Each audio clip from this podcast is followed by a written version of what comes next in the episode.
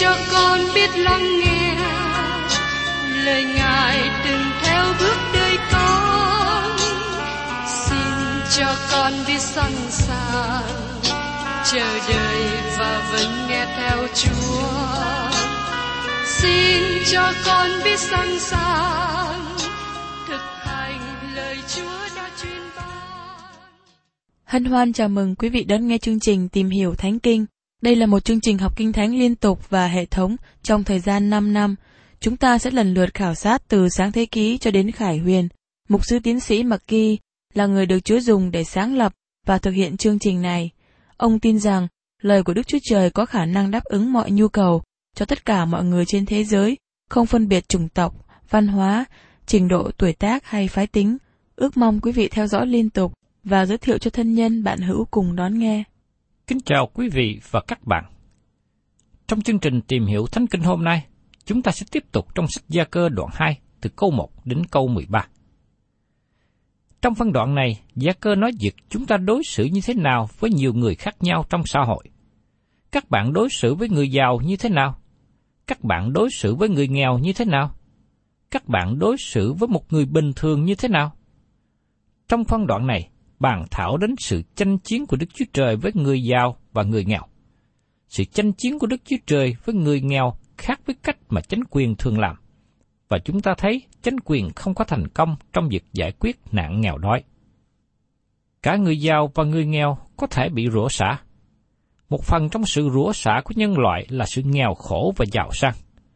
Tác giả sách trong ngôn nói rằng, Xin gian khỏi tôi sự lường gạt và lời dối trá, chớ cho tôi nghèo khổ hoặc giàu sang, hãy nuôi tôi đủ vật thực cần dùng. Trong trong ngôn đoạn 30 câu 8 Con người sẽ đi đến tình trạng khó khăn khi quá nghèo hay quá giàu sang. Vấn đề khó khăn thật sự là không có sự quân bình về sự giàu có trong thế gian ngày nay. Vấn đề khó khăn hiện nay không phải là giữa những đảng phái chính trị, cũng như không phải giữa các chủng tộc. Vấn đề khó khăn của thế giới là việc không quân bình về sự giàu sang. Xin lấy thí dụ nước Ấn Độ hiện nay có dân số một tỷ người, có sự đói kém và thiếu ăn trong xứ này, có hàng triệu người thiếu ăn tại đó. Tương phản với sự xa hoa và sung mãn của Hoa Kỳ, Anh Quốc, Pháp, vân vân. Đức Chúa Trời nói về vấn đề này trong thư gia cơ. Ngài ở về phía người nghèo, và tôi rất vui mừng khi nói về điều này. Khi Chúa Giêsu đến thế gian, Ngài không phải là một người giàu. Ngài không có cây muỗng bằng bạc để uống nước. Ngài được sanh ra trong cảnh nghèo. Cha mẹ Ngài mượn máng cỏ của người khác để cho Ngài nằm. Ngài mượn năm ổ bánh và hai con cá từ một em thiếu niên để nuôi cho năm ngàn người ăn. Ngài mượn chiếc thuyền để đi. Ngài nói rằng, con cáo có hang, chim trời có tổ, nhưng Ngài không có chỗ gối đầu. Ngài mượn một đồng Su để làm thí dụ giảng dạy. Chúa Giêsu mượn con lừa để cởi vào thành Jerusalem. Ngài mượn phòng cao để cử hành lễ vượt qua. Và sau khi chết trên thập tự giá, Ngài được chôn trong ngôi mộ của Joseph, người thành Arimathe. Thưa các bạn, Trước đây khi tôi còn học ở trường Kinh Thánh, có một giáo sư đến giảng về phước hạnh của người nghèo. Thú thật với các bạn, tôi là người nghèo khi đi học, tôi rất khó hiểu được điều ông ta giảng. Tôi thấy rằng sự nghèo nàn không phải là một phước hạnh. Sự nghèo khổ là một sự rủa xả. Một phần về sự rủa xả này được mang bởi Chúa Giêsu Christ. Sự giàu sang cũng có thể là sự rủa xả, như Gia Cơ đã chỉ ra trong thư tín này. Phaolô nói rằng, bởi chứng sự tham mê tiền bạc là cội rễ mọi điều ác. Có kẻ gì đeo đuổi nó mà bội đạo, chuốc lấy điều đau đớn. Trong Timôthê thứ nhất, đoạn 6 câu 10. Tại đây, Phaolô và Gia Cơ có sự đồng ý với nhau về vấn đề người giàu. Các bạn có thể dùng tiền bạc của các bạn vào những việc sai. Các bạn có thể gửi tiền vào những ngân hàng sai lầm. Chúa Giêsu đã giảng dạy trong Matthew đoạn 6 câu 19 và 20 như sau. Các ngươi chất cước của cải ở dưới đất là nơi có sâu mối ten rác làm hư và kẻ trộm đào ngạch khoét vách mà lấy. Nhưng phải trước của cải ở trên trời là nơi chẳng có sâu mối ten rác làm hư, cũng chẳng có kẻ trộm đào ngạch khoét vách mà lấy. Tất cả các ngân hàng đều nói với chúng ta, hãy bỏ tiền vào ngân hàng của họ. Nhưng Đức Chúa Trời nói rằng, hãy để tiền vào ngân hàng trên trời. Ngài sẽ gìn giữ cho các bạn. Gia cơ nói rất mạnh mẽ về người giàu, như chúng ta sẽ thấy trong đoạn 5. Trong chấp ngôn đoạn 3 câu 8, nên là triết lý sống cho cơ đốc nhân. Chớ cho tôi nghèo khổ hoặc giàu sang, hãy nuôi tôi đủ vật thực cần dùng.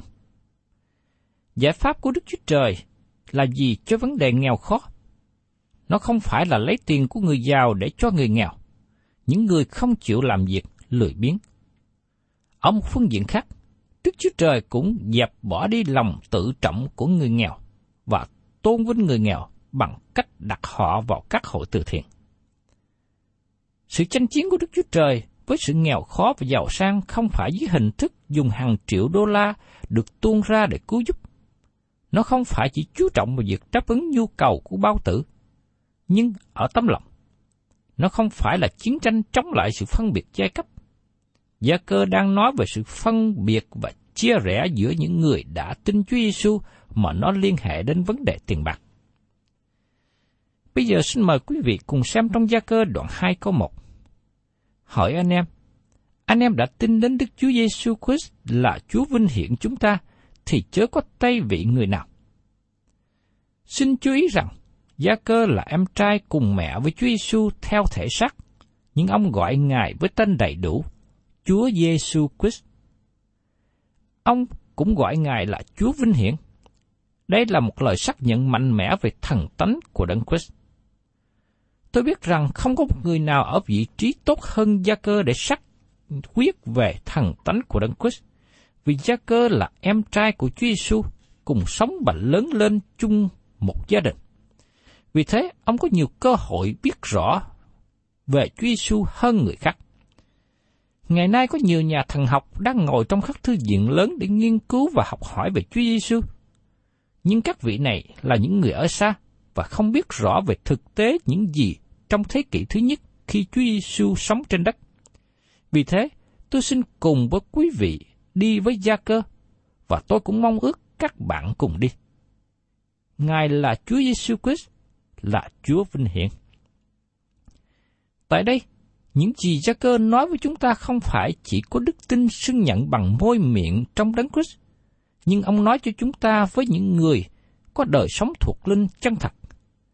Tất cả những người tin nhận Chúa Giêsu là anh em trong thân thể của Ngài, bất kể chúng ta ở trong hội thánh của hệ phái nào. Có sự thông công của những người tin nhận Chúa, có tình bạn hữu với nhau, Gia cơ đang giảng cho một cộng đồng của những người tin Chúa, có cả người giàu và người nghèo, người Do Thái và người ngoại, người có học thức lẫn người thiếu học, người nam và người nữ. Có tình yêu thương anh em trong thân thể của những người tin nhận Chúa, và Chúa Giêsu là đầu của hội thánh. Gia cơ nói rằng, anh em đã tin đến Đức Chúa Giêsu Christ là Chúa vinh hiển chúng ta, thì chớ có tay vị người nào. Nếu các bạn thuộc về Chúa Giêsu Christ và một người khác cũng thuộc về Ngài, thì người ấy là anh em của các bạn. Với một hình ảnh khác nữa, nếu một người tội nhân chưa tin Chúa và đến dự nhóm với các bạn, hay một người chưa tin Chúa mà các bạn tiếp xúc, xin các bạn nhớ rằng người ấy cũng là một người mà Chúa Giêsu đã chết thay. Người ấy cũng đứng dưới chân thập tự giá như các bạn đứng dưới chân thập tự giá. Trong cổ ước, dạy dân Israel đừng có phân biệt đối xử khi người ấy giàu hay nghèo. Đức Chúa Trời cảnh giác trong luật pháp của Môi-se, được chép trong Lê Vi Ký đoạn 19 câu 15. Các ngươi chớ phạm sự bất nghĩa trong việc xác đoán, chớ thiên vị người nghèo, chớ nể kẻ quyền thế, cũng cứ theo công bình mà xác đoán kẻ lân cận ngươi. Simon Ferrer học bài học này ở Job B, như được chép lại trong sách công vụ đoạn 10, câu 34 đến 35. Führer bèn mở miệng nói rằng, quả thật, ta biết Đức Chúa Trời chẳng hề bị nể ai, nhưng trong các dân, hãy ai kính sợ Ngài và làm sự công bình, thì nấy đẹp lòng Chúa. Tiếp đến, Gia cơ dùng một thí dụ để giải bài thêm điều ông muốn nói. Trong Gia cơ đoạn 2 câu 2. Giả sử có người đeo nhẫn vàng mặc áo đẹp vào nơi hội anh em, lại có người nghèo quần áo rách rưới cũng vào nữa. Từ ngữ nơi hội ở đây là nhà hội của người Do Thái. Rõ ràng là trong thời điểm này, các cơ đốc nhân Do Thái đang được kêu gọi nhóm họp tại một nơi. Họ đang nhóm lại trong nhà hội. Họ chưa có xây dựng nhà thờ, và thường là họ nhóm lại tại một nhà riêng của tín hữu. Nhưng nơi nào có cơ hội thuận tiện, họ mướn nhà hội để làm nơi nhóm lại. Cơ đốc nhân nhóm lại vào ngày Chủ nhật, vì thế không có sự đụng chạm với người Do Thái nhóm lại vào ngày thứ bảy. Gia cơ nói rằng, có người đeo nhẫn vàng, mặc áo đẹp. Điều này cho thấy rằng người giàu đeo rất nhiều vàng, mặc quần áo rất tốt và đắt tiền để bày tỏ sự giàu sang của mình. Sự ăn mặc của họ tương phản rất khác biệt với người nghèo. Có người nói rằng một số người đi nhà thờ mà không nhìn đến ai. Nhưng có người đi nhà thờ để xem người khác ăn mặc quần áo. Có nhiều người đi nhà thờ mà ăn mặc quá sang trọng, quá xe xua. Điều này không gây được ảnh hưởng tốt. Người giàu này đi nhà thờ quá sang trọng. Có người lái xe chở đi, có người mở cửa xe, vào trong nhà thờ ngồi một vị trí nổi bật.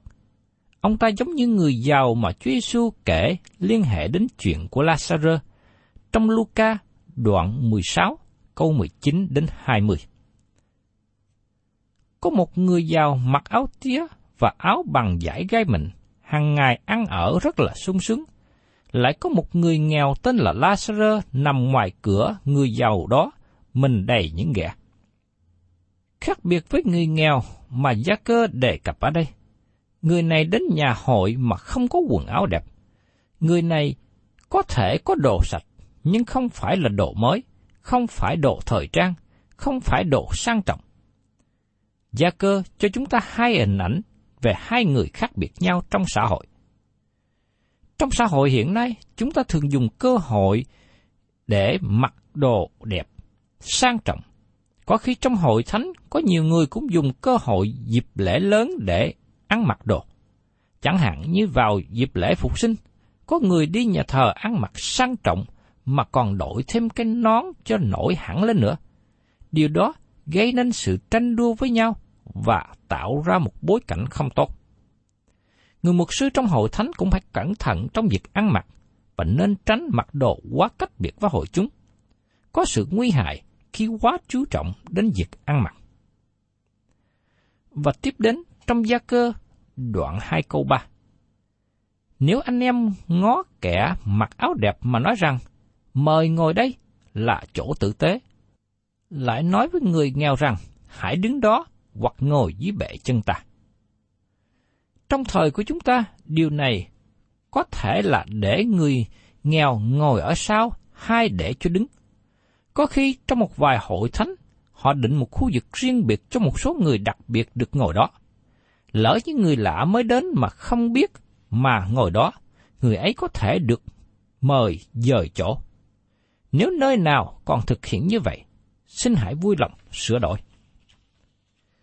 Và trong gia cơ đoạn 2 câu 4, Thế có phải anh em tự mình phân biệt ra và lấy ý xấu mà xét đoán không? Sau khi gia cơ đưa ra hai hình ảnh khác biệt nhau, ông hỏi rằng, có phải anh em có sự phân biệt đối xử và xét đoán giữa dòng anh em mình không?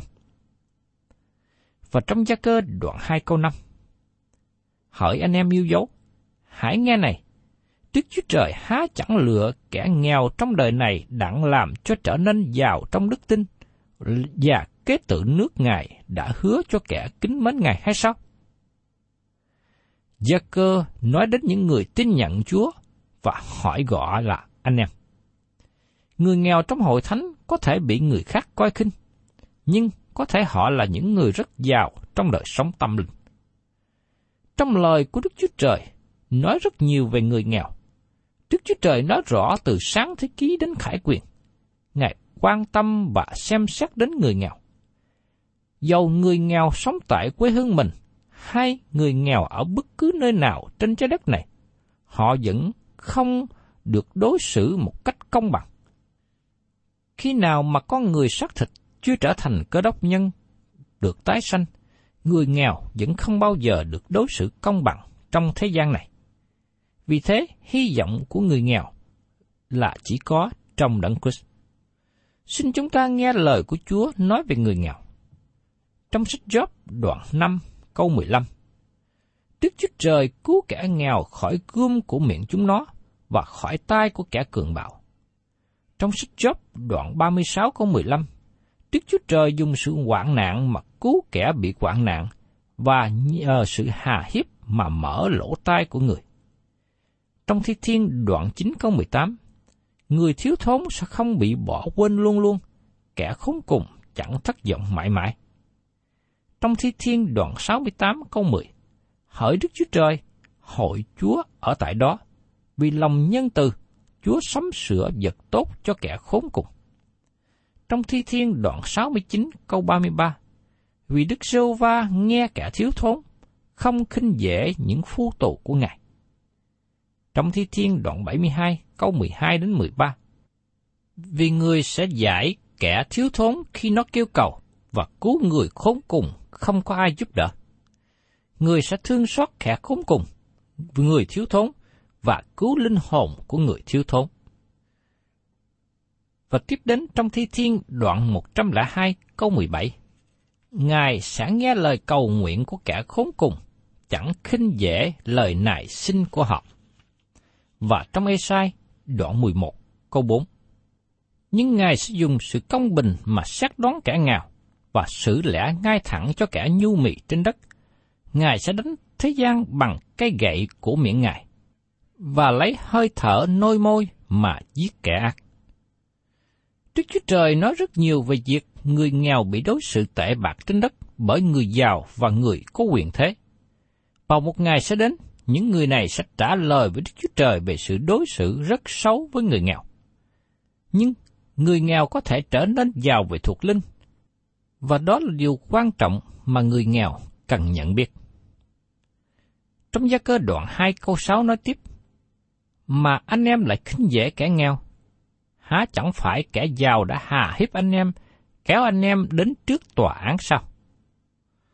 Chúng ta thấy rằng quyền lực thường bị nắm giữ bởi người giàu. Và khi họ đang vận động tranh cử, họ luôn luôn nói rằng họ sẽ lo cho người nghèo. Nhưng sau khi đắc cử rồi, họ chẳng có lo gì đến người nghèo. Thời gian sau đó, có người khác muốn lên cầm quyền, họ cũng có những lời tương tự như vậy, và cũng không có làm gì khá hơn. Có lẽ các bạn nghĩ rằng tôi quá gai gắt. Tôi đã sinh ra từ gia đình nghèo, và tôi kinh nghiệm nếm trải hết mọi điều thiệt thòi của người nghèo. Vì tôi thấy rõ người nghèo bị đối xử tệ trên đất này. Vì thế hy vọng của họ chỉ có trong Chúa Giêsu Christ.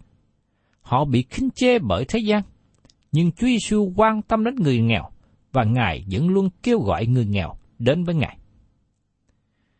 Và tiếp đến trong gia cơ đoạn 2 câu 7. Há chẳng phải họ phạm tượng đến danh tốt đã lấy đặt cho anh em sao?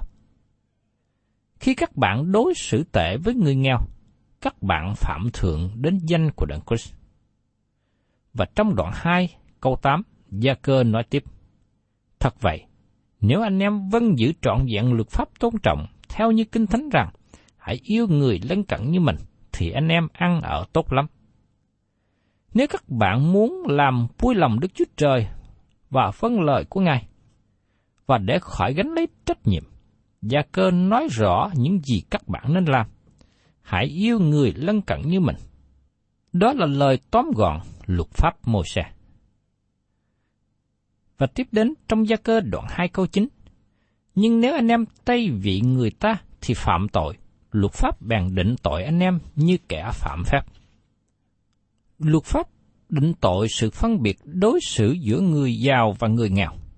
Nhưng có người nói rằng, tôi có làm gì sai phạm lớn, tôi đâu có giết người, tôi đâu có phạm tội tà dâm. Xin các bạn nghe tiếp lời của Gia Cơ. Trong Gia Cơ đoạn 2, câu 10. Vì người nào giữ trọn luật pháp mà phạm một điều răn, thì cũng đáng tội như đã phạm hết thảy. Gia cơ không có nói rằng nếu các bạn phạm một điều răn, các bạn phạm tất cả. Gia cơ đang nói rằng khi các bạn phạm một điều răn, bất kể là điều nào, các bạn bị kể là người vi phạm luật pháp, các bạn bị kể là người có tội. Chắc hẳn giết người tù nhân ở trong tù và nói với bạn đồng tù ở phòng đối diện. Tôi giết người, nhưng tôi đâu có hãm hiếp phụ nữ như anh. Nhưng thật ra, chúng ta cho thấy rằng cả hai đều đang ở tù, dầu rằng mỗi người chỉ phạm có một tội. Hoặc có khi chúng ta là những người ở ngoài có thể nói rằng tội giết người tệ hơn tội hãm hiếp. Nhưng xin các bạn nhớ rằng, luật pháp định tội cả hai. Tất cả mọi người đều ứng hầu trước sự phán sáng của Đức Chúa Trời khi vi phạm luật pháp của Ngài. Và trong gia cơ đoạn 2 có 11 nói tiếp, Và đấng đã phán rằng chớ phạm tội tà dâm, cũng có phán rằng chớ giết người. Vậy nếu ngươi không phạm tội tà dâm nhưng phạm tội giết người, thì ngươi là kẻ phạm luật pháp. Khi chúng ta vi phạm chỉ một luật thôi, chúng ta trở thành người phạm pháp. Nhưng thông thường con người chúng ta hay ví sánh, tôi đâu có phạm tội nhiều như người kia.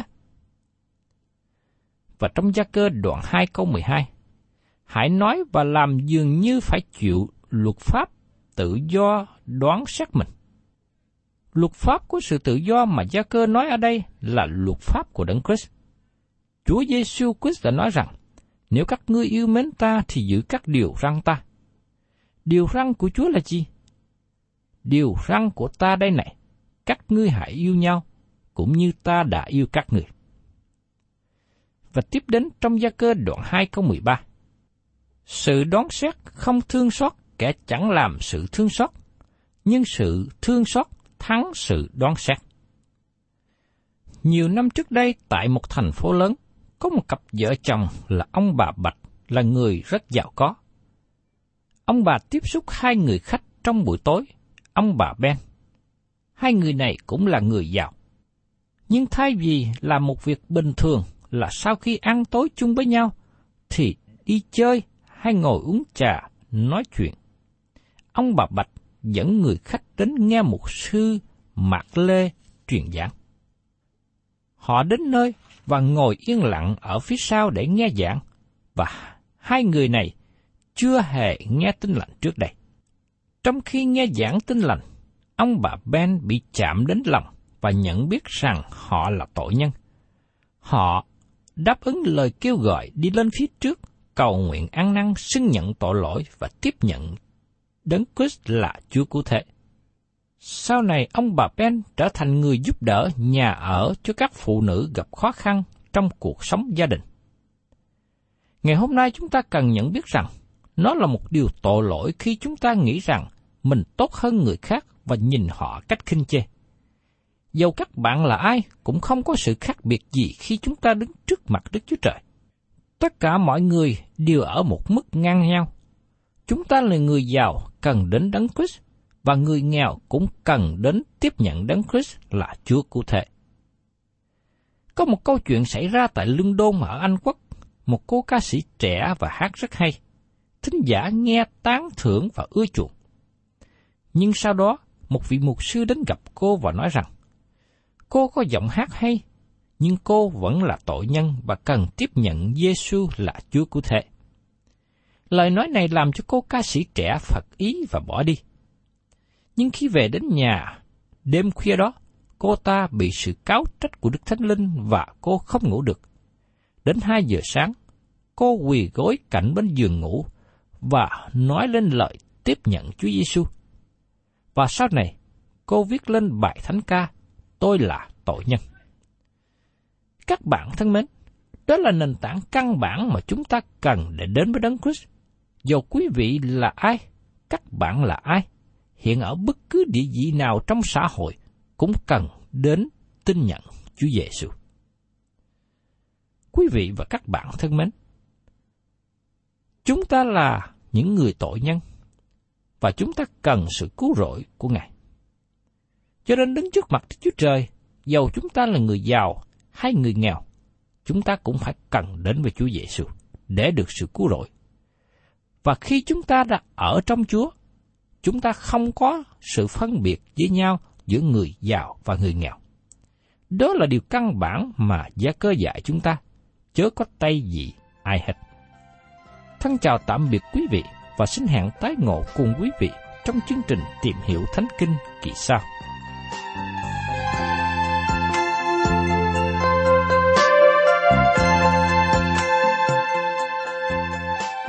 Cảm ơn quý vị đã đón nghe chương trình Tìm hiểu Thánh Kinh. Nếu quý vị muốn có loạt bài này, xin liên lạc với chúng tôi theo địa chỉ sẽ được đọc vào cuối chương trình. Kính chào quý thính giả.